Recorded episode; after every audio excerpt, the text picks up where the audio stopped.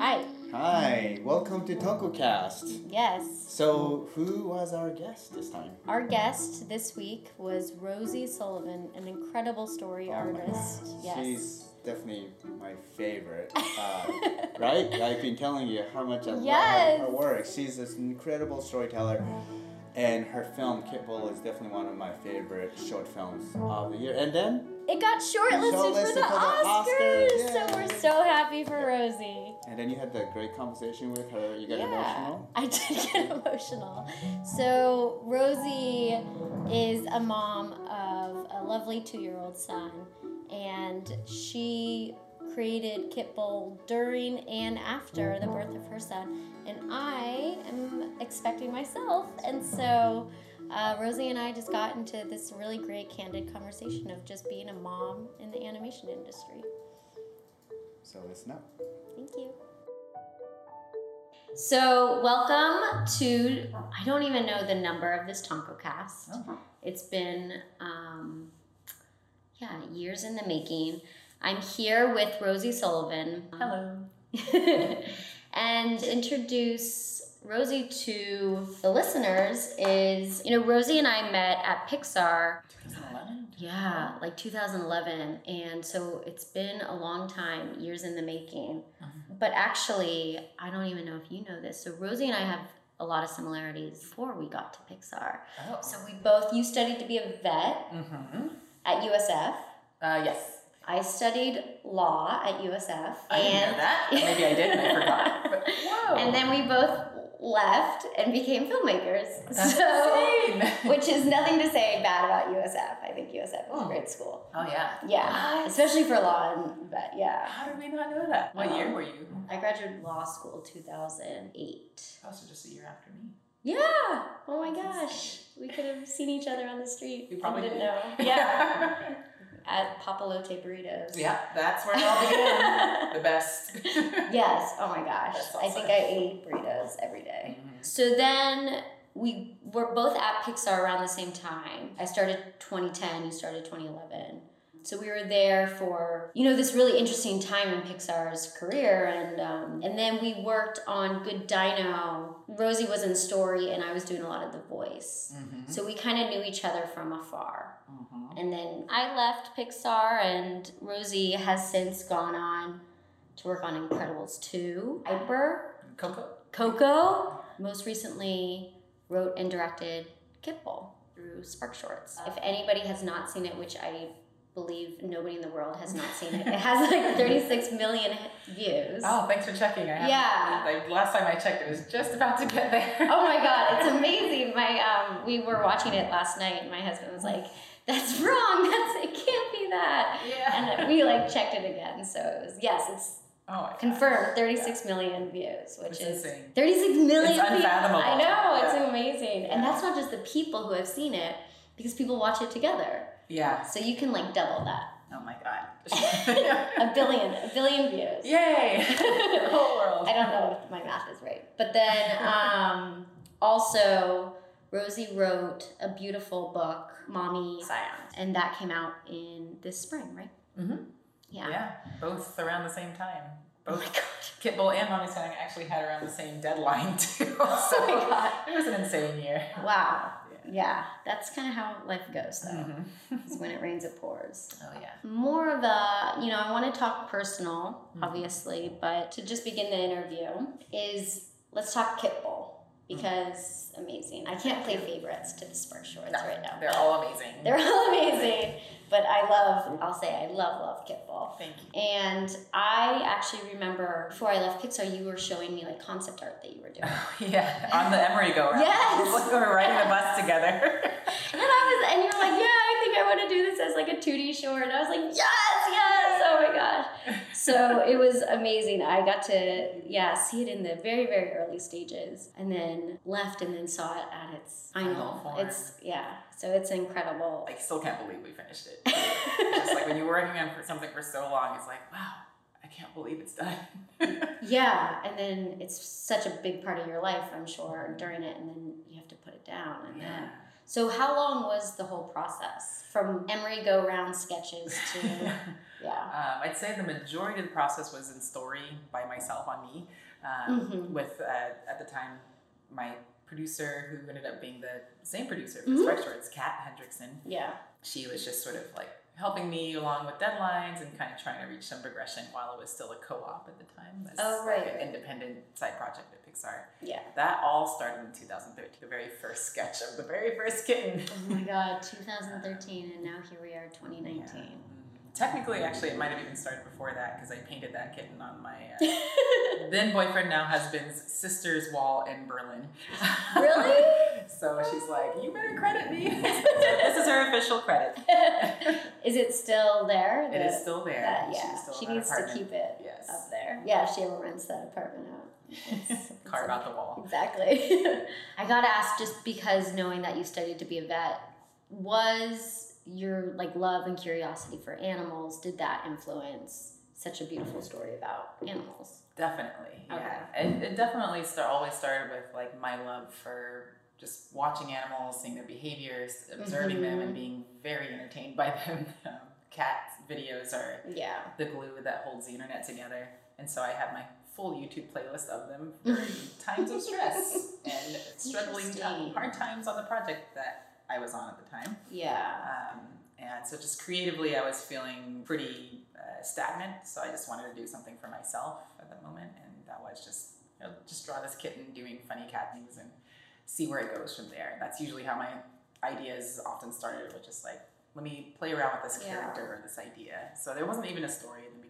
So then when so it starts with like you drawing this adorable kitten cat and it's it I mean like the animation, you know, is and you were one of the animators. I did two that? shots, yeah. So I wasn't like I wouldn't I wouldn't call myself a giant part of the animation Mm-hmm. force, but I, I definitely wanted to have at least a couple shots. Yeah. Um, one because I was hugely inspired by Hayao Miyazaki's uh, Yes. style of we also love a little bit. Miyazaki. Oh, do you really? yes, at Tonko House we love Um, Miyazaki. but just this idea of like even as an author, I wanted to have a little bit of a thumbprint in the Yeah. final version of it because as a story artist, your work is never seen by the public. We're Yeah. way ahead in the beginning, and your work helps support the final version of the movie, but it's never seen in the final version. animation is just incredible of the cat. It's both, car- you know, there's like a cartoon element, but there's such realistic elements to it. What inspired you to take these like sketches and this like stress outlet into telling such a? The story is personal. Yeah. Yeah, and so what kind of led that? You know, there it's like stress outlet to like personal story. Like, Yeah. what is that connection? So it's interesting because I didn't expect it to have these multiple layers. It, it- mm-hmm. like you said, it started as a stress stress outlet. Then it became like, okay, what is it? How do I connect with this kitten? Well, I was feeling frustrated with um, at the time not really finding a place of belonging yet on the project I was on, and my voice. I felt I was still struggling to find that too. Mhm. Um, and so I, I felt like this kitten, which was a stray, was also kind of struggling to find that sense of belonging and, and home and connection. And uh, so I always wanted a dog, pit bull in particular, to Mhm. be the counterpart to it. And because it was a pit bull, um, you know, that had all of the social and societal implications to that. It's a very charged breed.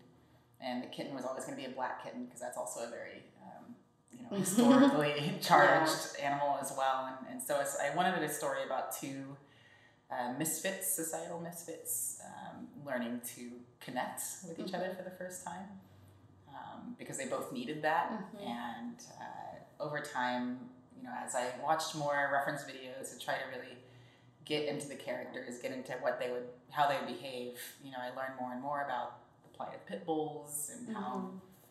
um, how they're treated and how Yeah.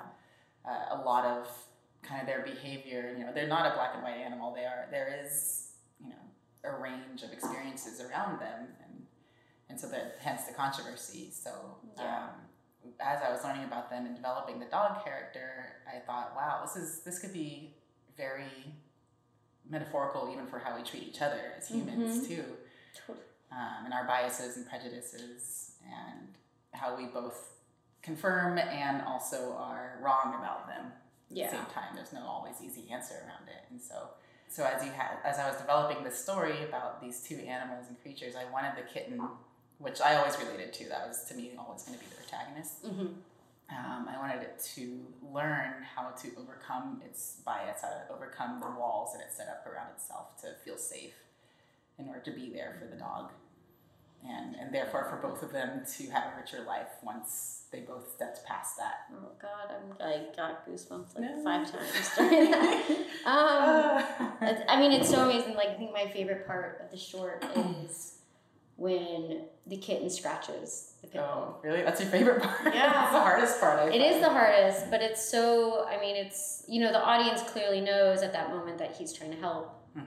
kitten and that it's just pure out of fear and you just don't villainize either of the characters in that moment which is i think just a very hard thing to do to be able to make the audience feel empathy for both characters and then have no dialogue and also it's these animals it's just it's an incredible and it just hearing you talk about it is amazing but i have like all these lists of questions that i feel like we're not even going to get to because i'm just okay. I got nothing. I got nothing for the rest of the morning. So, it's like how how did you i mean it, it is it's so incredible that you're able to like bring the audience along with this empathy and again like more in like this like silent no dialogue way how do you do that that's incredible It's I don't know, and if I were to start over again, I still don't know. I think for me, and it's interesting because when we started, when Kat and I actually started working on this, we actually approached Meg. She Oh, was still nice. at Pixar because we were like, how the heck are we going to make a 2D short? yeah So we're like, hey, Meg, you produced The Keeper. Can you tell us how you guys made it? And,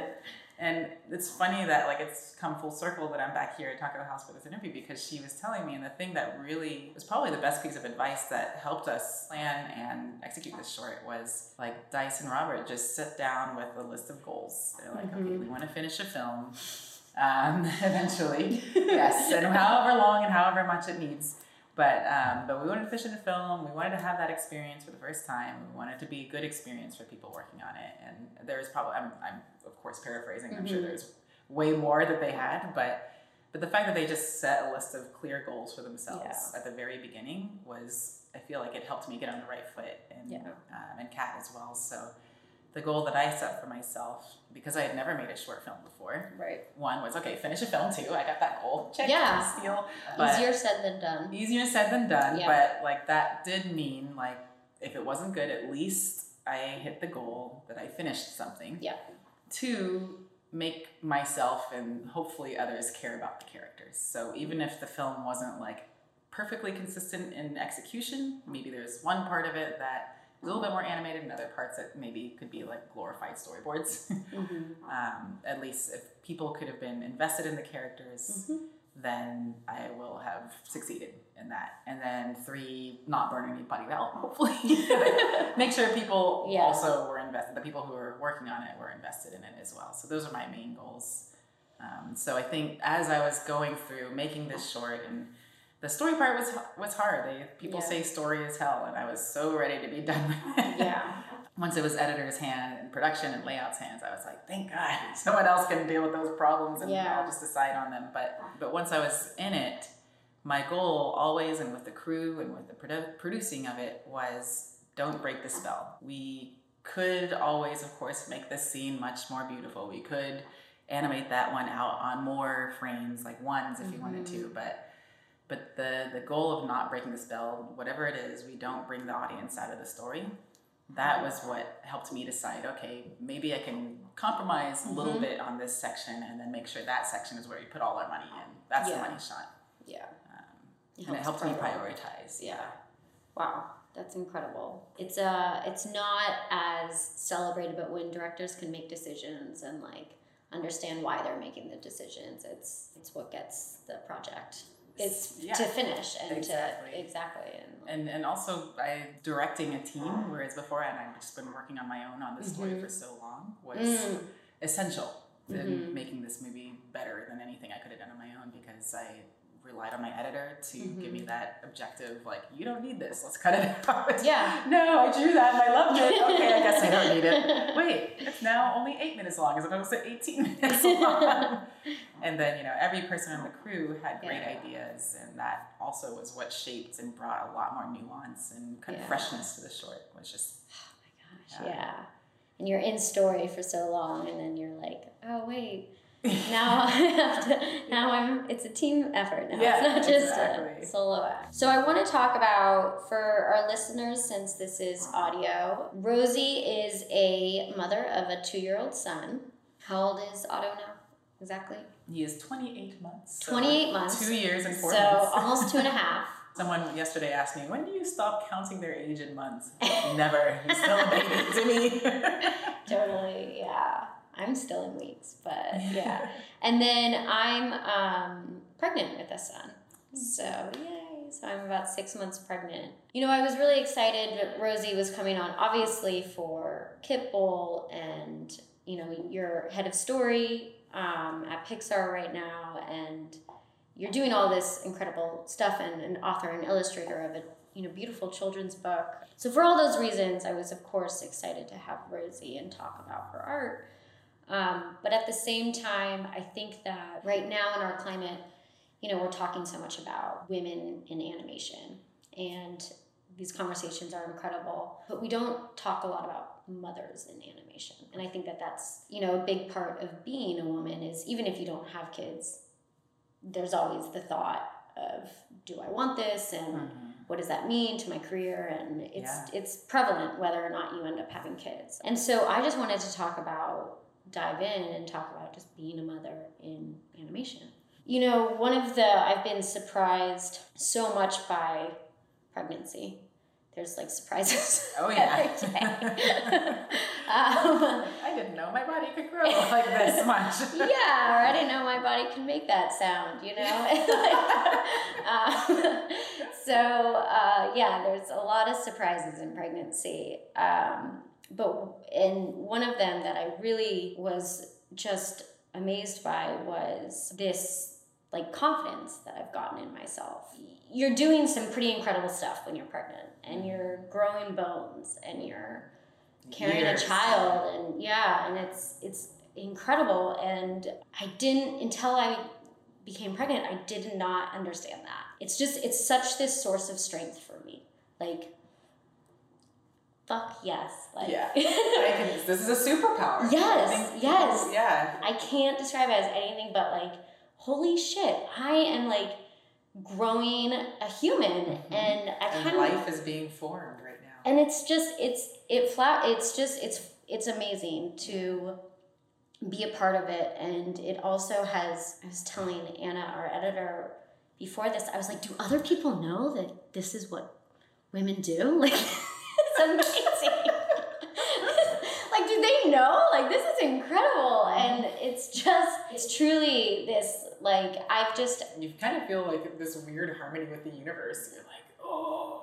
yes absolutely Biology. yes it's very primal and Yeah. um, it's also something that like you said harmony with the universe but also harmony with people around you and mm-hmm. it has made me connect more to people. And anybody has Yeah. it's really like brings you all to the same level and then but also it's just it's this huge source of strength for me. Like when i'm doing something either tough or if i'm doing something that's like i'm succeed at i kind of have this moment where i'm like by the way i'm also growing a human Yeah. Exactly. Yeah. so yeah. you know and Ain't no small feet. Mm. Except for inside your belly. oh yeah but they don't feel small right now because that's what's kicking but um yeah so i just wanted to just celebrate that like take this moment and celebrate it i think paternity leave and all of that is really at its infancy to like it's just starting to like not even be considered an inconvenience Mhm. and i don't even think it's that far along it's Yeah. still this like you know you still have to take time off work and it's Mhm. this you know burden i think or it's viewed as that and Mhm. at the same time i'm just going through it now i'm like no no no this is a source of strength Yeah. this is like i am so much better now than i was four months ago Yeah. so yeah, so I just I wanted to say that and just talk about how motherhood because you had Otto during Uh, before the Spark Short was made, but Yeah. during this process of being developed, and same with the book as well. Yeah. Being developed. but still even raising, you know, a young son. Yeah. Um, and just how motherhood has influenced you as an artist in this whole process and Yeah. Yeah. So I don't have a specific question. Just no, like, it's it's that is a, uh, an entire umbrella of questions. Yeah. How does motherhood Yeah. the the filmmaking process, the Artistic. artistic process. process, the process of just working in a collaborative environment, no matter what role you are in. And I'm very fortunate right now, actually, to be working with a lot of parents, mothers, and fathers, and Mhm. people who are uh, like both fathers or both mothers of like the same sex couple. And it's it's a very humbling, but also connecting experience too. And, and not that's not to say that people who don't have children or can't have children can't also connect into that feeling but for me personally at least it was something where it like it just unlocked a different part of my brain that i didn't know i had which was just a different perspective that i didn't Mhm. realize um, i had until i was forced to consider this little tiny potato that was so dependent on me and i was so dependent on him too honestly like just emotionally and and everything so the very meta level it's it's like the most humbling experience i can i have had so far Mhm. and being that close to just seeing life and growth and awareness and curiosity and Mm. seeing a little person, a little human, little baby become like more, develop more into a person and seeing that personality come out is, Mhm. is just like, I feel like a little nature documentary, you know, just watching the, the, the primordial soup of life and Yeah. seeing it evolved. It's, it's like God. intensely fascinating. Um, but it's also like part of the humbling is also the the hard work and the struggle and that came out of it too. Like the sacrifice. Mhm. Life is different, but it's not completely different. Like we still got to go out. I, every now and then, I still had a hangover the next morning. Mama, mama had to treat herself sometimes. and Go out with some yeah. friends, but didn't get to drink for nine months. Yeah. exactly, yeah, yeah. so- Um, so you, I, I made it work still to because that was one of my priorities too. Was just like to to still balance me and keep that part of myself before my son came into the Mhm. world that um, that I knew would be important to my creative evolution Mm. um, or creative independence, I should say. So yeah, it's it was harder because you just don't have as much time anymore. Like Yeah. especially in the very early Yeah. days. I, I called it baby jail. I'm like, you're hungry again? what? Yeah. Yeah. Um, and but because of that, because you don't have as much, as much time, and funny enough, it was during the making of Kit Bull and during the making of this book that it really forced me to change how I work. Yeah. Um, I, I had to be way more efficient by like a thousand percent. And that really, I think that was also essential in directing a short film. Mhm. Um, I had to live with my decisions because I just didn't have time to hem and haw, and and I think that that was really good. I totally hear that your days are just shorter. There's less hours in the day. And less energy too Yeah. that you have. Exactly. So the quantity of time, but at the same time, that doesn't necessarily equal less work getting done. Right. Yeah. Yeah. In fact, it was probably more work than if if I were to really look at the Mhm. efficiency and productivity of pre-Otto versus post-Otto. Yeah. Technically, objectively, I was more productive after. Um, Yes. Because yeah. No qualifiers. Like, yes. I you have done an amazing amount of work in the last two years. Yeah, so with yes. a ton of help. I will acknowledge that. Like, Of course. and that's the other course. thing is I, Yeah. you know, my mentality was, oh, I could do it all on my own. And maybe before the Spark story happened, I was, I did have a mentality. I was like, well, if I can't find any animators, I'll just animate the whole thing on my own. Um, but I had to rely on people because Mhm. I, I was more limited, and that that did make me a better director because it forced me to have Yeah. to communicate and articulate what I needed. Was much less apt to do that in the past. Yes, that's uh yes. I dropped a notebook yesterday and I was like, that thing is staying down Yeah, there. yeah. Unless I ask for someone to pick it up. That thing's just gonna stay down. Otherwise, you do the squat waddle. Yeah, it's All right, like- got it. Otherwise it's five Shift minutes my- of my day to get a notebook. Um, yeah, so definitely the asking for help is uh, is real and constant. Again, just is such a positive consequence of going through something like this, where there's no like you can't say oh, there's an alternative. There's just no Right. alternative. No that notebook is staying on the floor. Yeah. I can Until read it. I can read yeah. it from here. Um, but uh, yeah, and then, God, that's yeah, that's lovely. Uh, but the, you know, the big part of the struggle too, and was going back to work. Like Mhm. it's funny during my maternity leave, there was a moment where I'm like, this is really hard, and I'm really lonely, and I miss not talking like Mhm. talk twenty four seven. Um, and I love my son so much, but there was a part of me that I missed too. Um, Mhm. That freedom, that flexibility, that spontaneity that I just didn't have as much anymore. hmm Um, and but once I started going back to work and I had more of that, a little bit more of that flexibility, or at least me time, hmm I extremely, extremely missed my son. and so there was always this push and pull that I felt. And I think if I were in a less fulfilling job or doing something less fulfilling, it would be even more of a struggle. Yeah. Um, or no, because it was it was more of a struggle because I felt like strong in both ways. Yeah. Um, I get that. My my big thing, you know, looking ahead is the animation industry and the film industry and just being in a creative industry is it's not a 9 to 5 job. mm-mm. You're not you know, you don't clock out at 5 and first off nobody's clocking out at 5. Yeah.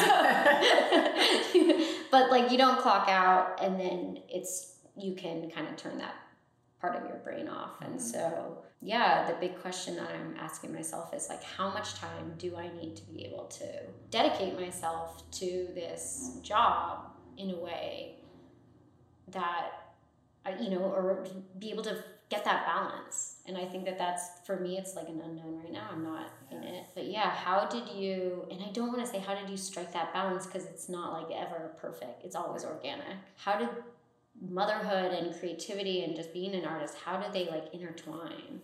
It's, for you. Yeah, it was a delicate, or not delicate dance, but I mean, on one hand, I feel like I was in a very lucky position to be in a position where I could determine my schedule to some degree. Mhm. Um, being in a, a director role, like the whole production depends on your schedule Yeah. to some degree. So I was able to carve out that time, ask for that time that I needed to Mhm. pump, Mhm. to um, leave when I needed to pick up. Right, if you have to go pump, review is on pause. Yeah, exactly. So reviews were around the pumping. Yeah. Um, but that mean you have to run back and forth a lot more to the bathroom to clean everything. But Yes, yes, Um, yes. um, but I was able to carve out that time that I needed and keep it disciplined Mhm. um, for the show, but for also for myself. Um, but I, I can't say it was the same for all mothers. I know there were those who bef- before me um, had children and did have a harder time on the shows because maybe they didn't have as much support. They weren't Mhm. working with people who would have understood, for instance, because those people might not have been parents. Mhm. So I was, and not to say that people who aren't parents can't be supportive and understanding. It's just Mhm. that it sometimes is really about the people that you're working with and Mhm. how understanding Mhm. um, and flexible they are. Yeah. And, um, but it was also like I had to really, in myself, understand what I wanted and what I needed. And Mhm. there could have been a potential of me being like, okay, you know what, I'm going to put more effort and energy into this job, and you know, my son can be in daycare a little bit longer, or my husband can do more of the pickups, and Mhm. um, and he did a lot of, for me, so he was a Mhm. huge base of support. Mhm. Um, Which is amazing to have that as Or well. yeah, exactly. Yeah, to Um, enable. Yeah, the whole time I was like, how do single mother, how do single parents do this? I don't know. Yeah. also it was like I, I also could have been like you know what, maybe I don't need to pump maybe I just skip that so I can go to a Mm. meeting and then my body would be like nah pump now Exactly. uh, so it was being disciplined up front about what I needed yeah. and being able to say Mm. okay this is enough I mean, And that's, that's incredible. It of yeah. It is. We had um, Meg came in as almost two years ago, a year and a half Mm. ago, and you know she was the first mother in leadership in a leadership role at House, and she was very like, I have to leave at five p.m. every day to pick up Maeve, Mhm. and every day at five p.m. she was true to her word and she was leaving, and it was this incredible moment in Tonko House where it, it was like, and we would be having a meeting, and she's like, "All right, five p.m." And it was just this incredible way of like showing us how non-negotiable it was, but how we everybody rallied behind it and was like we became more efficient during that time period. Yeah. And I don't think that there is a single negative aspect of that where it's like, no, Tonko House just became more organized and we were forced to like, we can't go until 8 p.m. or we, you know, um, we didn't have this nebulous, these nebulous hours because it's just, it is what it is. And it's just, it's the structure of it, I think is Which is such a gift. Yeah. Which is interesting that like I don't know if that was ever thought about in the industry before. Maybe there were just weren't enough mothers in leadership for a long time. But once there were, like Meg and hmm other people who like had these strong limitations, and not just mothers, you know, fathers who also probably had to take care of young children Exactly, yeah. early. Um, there was never a question for a long time of like, could there be a better way? Could we work within strict limitations? And once that started to be proven, now people are like, wait, why don't we just do that? right and it's actually it's opened up in meg doing that it's opened up a better work-life balance for everybody like for fathers and for Mhm. mothers and for non-parents and Mhm. um, it's again just this i just see it as such this positive Yeah. consequence that unfortunately just can't be quantified Yeah. you know um, so you said you talked about like working within limitations and uh, trusting your gut Mm-hmm. and that's something that eric o talked about during Dam Keeper Poems because we had a very very short production schedule Mm-hmm. and he was like there there was no option b like i had to go through option a like Mm-hmm. can you talk about just that whole process like all right this is my instinct and this is what we're going with Yeah. Um, I, I feel like I was. It's funny. A lot of people are like, "Oh, how did you have that story so ready in the beginning?" It's like, well, Yeah. it's because I was developing it for a long time. And I knew myself, my working process, which is I need to ruminate on something and I need to go through all the avenues and options. And I was, I felt lucky enough to have had that chance because Kitbull was developed for so long on my own Mhm.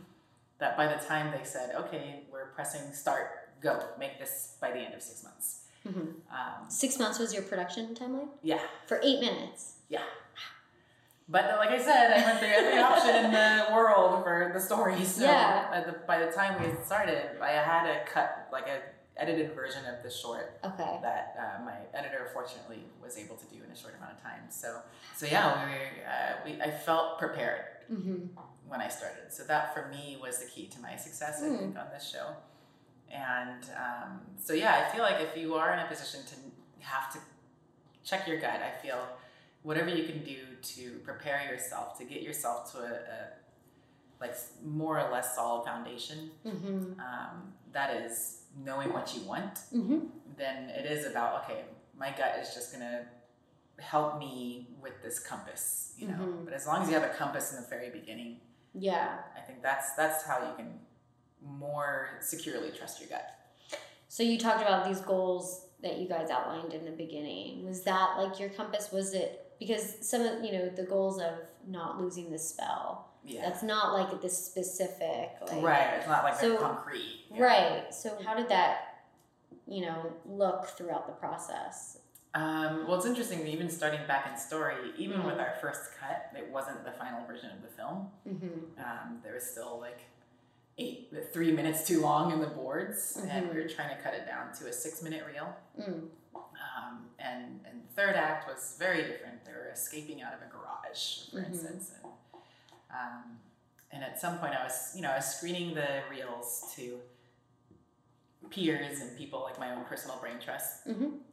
And at some point, um, Kristen Lester, who directed Pearl, uh, she always had very very like gets right to the point Mhm. judgment. Um, Mhm. And she asked me, Rosie, like, there's a lot of great stuff in here, a lot of great ingredients, but I'm not getting what it is that's so resonant for you, like why you're telling this story. And I had a hard think of that. You know, I really reflected and thought, okay, well, this story is like the reason why I'm telling this is because I, as a kid, had trouble connecting to others. I was very sensitive, very shy, and very easily hurt.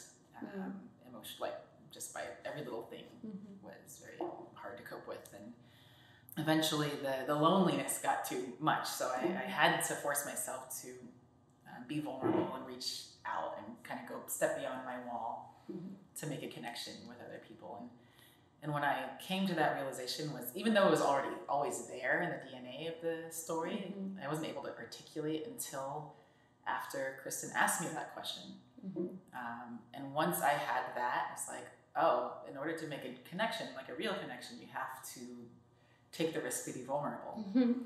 Um, that's when I was able to articulate that premise, um, that was able to be the compass for everything else down the road. That was able to be the compass of like, okay, is are we getting that theme out in this Mhm. moment of the story or in this Mhm. acting here? Mhm. It's beautiful. Thank you. You did. Congratulations. Thank you so much. achieved the compass. that, that also then helped me shave off three minutes of complexity and time Right. because what was originally going to be this epic escape action sequence um, where the kitten goes and saves the dog and they escape out of the garage and the cops come and people are fighting each other. Mhm. Um, I realized it wasn't about the kitten learning to be brave and ex- externally save a dog. It was about the kitten learning to be vulnerable, and that's Mm. where it became this. The third act climax of the Mhm. short became the kitten going into the dog's crate for the first time. Mm. yes. So it God, I just want to keep watching it. Every time you're talking about it, I'm like, oh, I'm just gonna watch it. and so it was a quieter climax Mhm. um, that I, I didn't reach until that question. So there there had to be some room for epiphany, I guess. Mhm. Right. And so, where in the process was that moment? Was that this, like- epiphany yeah, pretty early on. I'd say probably first couple of months. Great. um, which So boards- very convenient because Yes. I'm like I have to make this thing. Right, and also being doing a 2D production is the changes down the pipe in a 2D production are uh, hard. yeah. yeah. The cement dries much faster. Yes, perfectly put. Yes. Yeah. So um, as you know, Chris and I are working on our 2D production. It's like everything that you guys are that you and Kat and your team set up is just.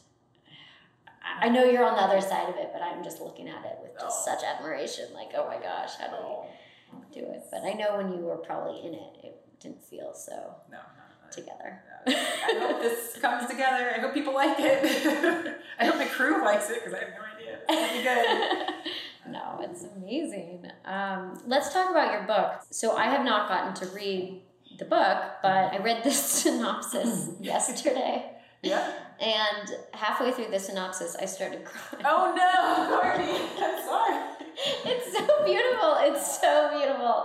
And then I was like, oh God, pull it together. No. So then I would go back to the beginning of the synopsis, and I would, I was like, I have to toughen up for Rosie. No, no, no, no. That's this is part of the. I, I will say I think this is part of the pregnancy too, and even post pregnancy. I couldn't sing certain songs without bawling. it's so, it is. It's amazing um, to tap into that emotion right now. It's like being high. It's a great feeling. I love it. I know. And then eating croissants is also Yes. feeling I like that too. baguette once, so it's okay. Um, but yeah, so the book is about a mother and a daughter Mhm. relationship, and um, just in the spirit of talking about you know motherhood with artistry is. Can you just kind of fill us in on the inspiration of the book and also just your process of I don't know I just I'm like amazed that you did this and then Kitbull at the Oh, same time and it's yeah I just, don't think I could do that again. Let me just say that. That was you like, say that but that you know yeah um, at least but- one project at a time would be nice. but yeah, I mean, can you talk about just the premise of the story and the inspiration of it? Yeah, so this this is like very very personal story. I mean, Mhm. Kitbull was came to a personal place and started Mm-hmm. from like a personal motivation, but um, but this is the more literally personal, um, or at least kind of overtly personal story. And Mhm. even though it's set in Malaysia, and I never lived there, I did go back and visit. Mm-hmm. I have family. My mom is from Malaysia, um, and it's uh, our family is Muslim, so hence the the mother character in this has a hijab on Mm-hmm. And wears traditional clothing from Malaysia. Um, the book, the, the story in general was was based on my mother's and my relationship when I was around this age of the main girl character, whose name is Aaliyah, and she's around eight, eight, nine years old in the story. And um, just for full disclosure, uh, when I was around that age, my mother was diagnosed with a mental illness, Mm. um, a permanent chronic mental illness, and it was really hard for me to Mhm. grapple with that as a child and Yeah. for my whole Young family child. and for Yeah. my mom especially and so uh, i wanted to i've always had this story in me of wanting Mhm. to in what some form one or another whether a graphic novel feature short film um, but then i uh, applied I, t- I figured you know pixar artist showcase this was a program at pixar um, that kind of like the sparks Shorts program was Mhm. trying to find diverse voices and, and people who normally didn't have the outlet to create their feature it was an outlet for people to um, pitch an idea for a short children's book. Mm. And so I applied um, uh, with something close to this, and they accepted it uh, that based on an outline, Mm-hmm. um, like a pitch packet. And, um, and so I was, as I was making this, I realized, okay, I need to tell this story, this Mm. story of my mother and me. Mm-hmm. And I wanted it to be a story of hope Mm-hmm. of, um, but also tapping into that confusion and that sense of loss and grief of Mhm. what was a former version of our relationship, Mhm. and and then finding strength as a child um, Mm-hmm. with how to cope with the change in that relationship. And so uh, the story ultimately became about a little girl who is super close to her mother, attached to the hip. Um, but then one day your mother is sick. You don't know why in the story. You just know she's sick and she can't be with her daughter. And the daughter is really sad and she um, she kind of withdraws. And her aunties try to get her to come out and go walking, but she the girl just wants to kind of stay in one place and, and grieve that uh, that time that she was with her mom can't happen right now. But then she she kind of realizes she remembers something uh, that she and her mom shared. They have a little dream. Uh, in her dreams, she and her mom are tumbling around in flower fields, and they sit under a giant sit under a giant hibiscus flower, and that's her mother's favorite flower. Susie waters them, and then she gets an idea that oh, if I go up to my mom and I give her a little hibiscus flower and tell her, you know, no matter what, I'll always love you and I'll be here by your side Mm-hmm. um, then that's all she kind of needed to do. And then mother, little by little, gets better at the end. Oh my gosh. Yeah, so that was yeah. the moment. I just I know I'm sorry. I had to go there with you. Let's go on this journey together. it's yeah, it's no shame. Um, so, well, thank you for you know telling the story on this Tonkocast, but also in this book. Um, I think also just more stories of mental illness. I think are very valid and important to tell. And um, I want to ask, um, how has being a mommy yourself? How did that influence this story? Because it's such an adventure to take you know such a huge moment or feeling and distill it down into a story that actually works Yeah, maybe even. Yeah exactly yeah. hopefully it works Yeah. um, but is there something that I, I don't want to put words in your mouth but was there like a clarity and did you write this when you were um, when you had Otto after Otto Uh, yeah, I okay did. Yeah.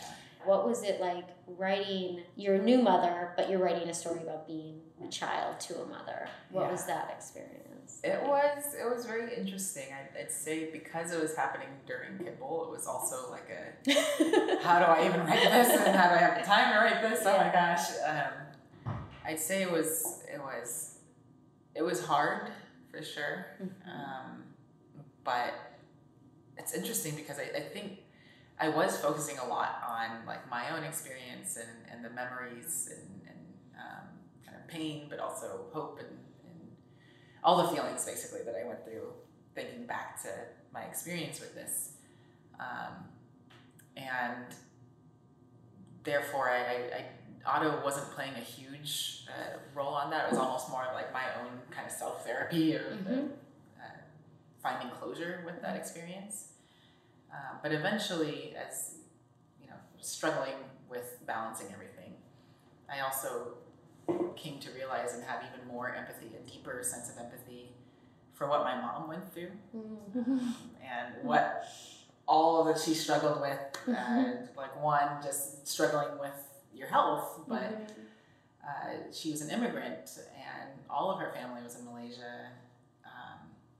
And so there must have been, and she came to the US. She had never left Malaysia until she married my dad and came to the US and had my brother and me, an older brother of mine. Um, and so the insecurity she must have felt, uh, the completely fish out of water feeling, and, and she's like such a bubbly person. Like you, you look at her, it's like, oh, she'd never have any problem fitting in anywhere. But Mm. but still there's like a, a sense of loneliness you must have felt when you're feeling being so far away from your family and struggling to find how you fit in in a new culture. Um, and and so going through my maternity leave and learning how to care for a child and being a parent for the first time i really appreciated um, how hard it must have been for her to to raise us. Um, and so i had a, a deeper appreciation for my mom when making this book. Um, I was hoping that maybe this could be like a thank you to her. Oh, Yeah. thank you. Sorry, Courtney. I got you again. no, it's fine. oh, well, it's it's a very very beautiful thank you. Yeah, and you're lucky um, to have the talent and the skills to tell it too. Um, well, thank you. I want to end on that beautiful note because I'm uh, halfway to tears right now. No. That's okay. It's okay. It's good to- It's great. It feels good to cry. I like it. um, but yeah, is there? I just I wanted to just ask: Is there anything like you wish I asked? Like, what do you want to end this? Con- how to conclude this Tonkocast? Oh, well, I know it's a hard question. I No. keep giving you these like open-ended. No, I mean, I, I, I'm very grateful that you reached out and are taking this time because I know you guys are very busy. So, and you you've got a lot going on, so I really appreciate um, you know you your curiosity and, and connecting about this. And I, I also just the theme of it is not talked about enough, and I feel like the industry really does need to change if they want more diverse voices, more women in film and leadership, and um, and more female stories Mhm. we need to accommodate a more flexible and uh, female friendly or parent friendly Mhm. livelihood. And I do think the industry and the films will get better as a result of that. The, the industry just needs to take that leap of faith to Right. do it and, and not always think of the bottom line. Um, but uh, but as far as just like storytelling, uh, what I've learned from all of this, and also being a parent, um, I feel like the more the more we can come back to like why it is it that we're telling these stories, and what is it from our personal experience and our life experiences drive each idea that we develop, each story that we develop. Um, I think that's the more we can be honest with that, Mhm. um, and the more we can connect with audiences um, and other mothers and fathers, and babies. Thank you so much, Rosie, and thank you for listening. Thank you, Tonko House. All right. We'll talk to you later, I don't know how to sign off on this. Bye-bye. Bye.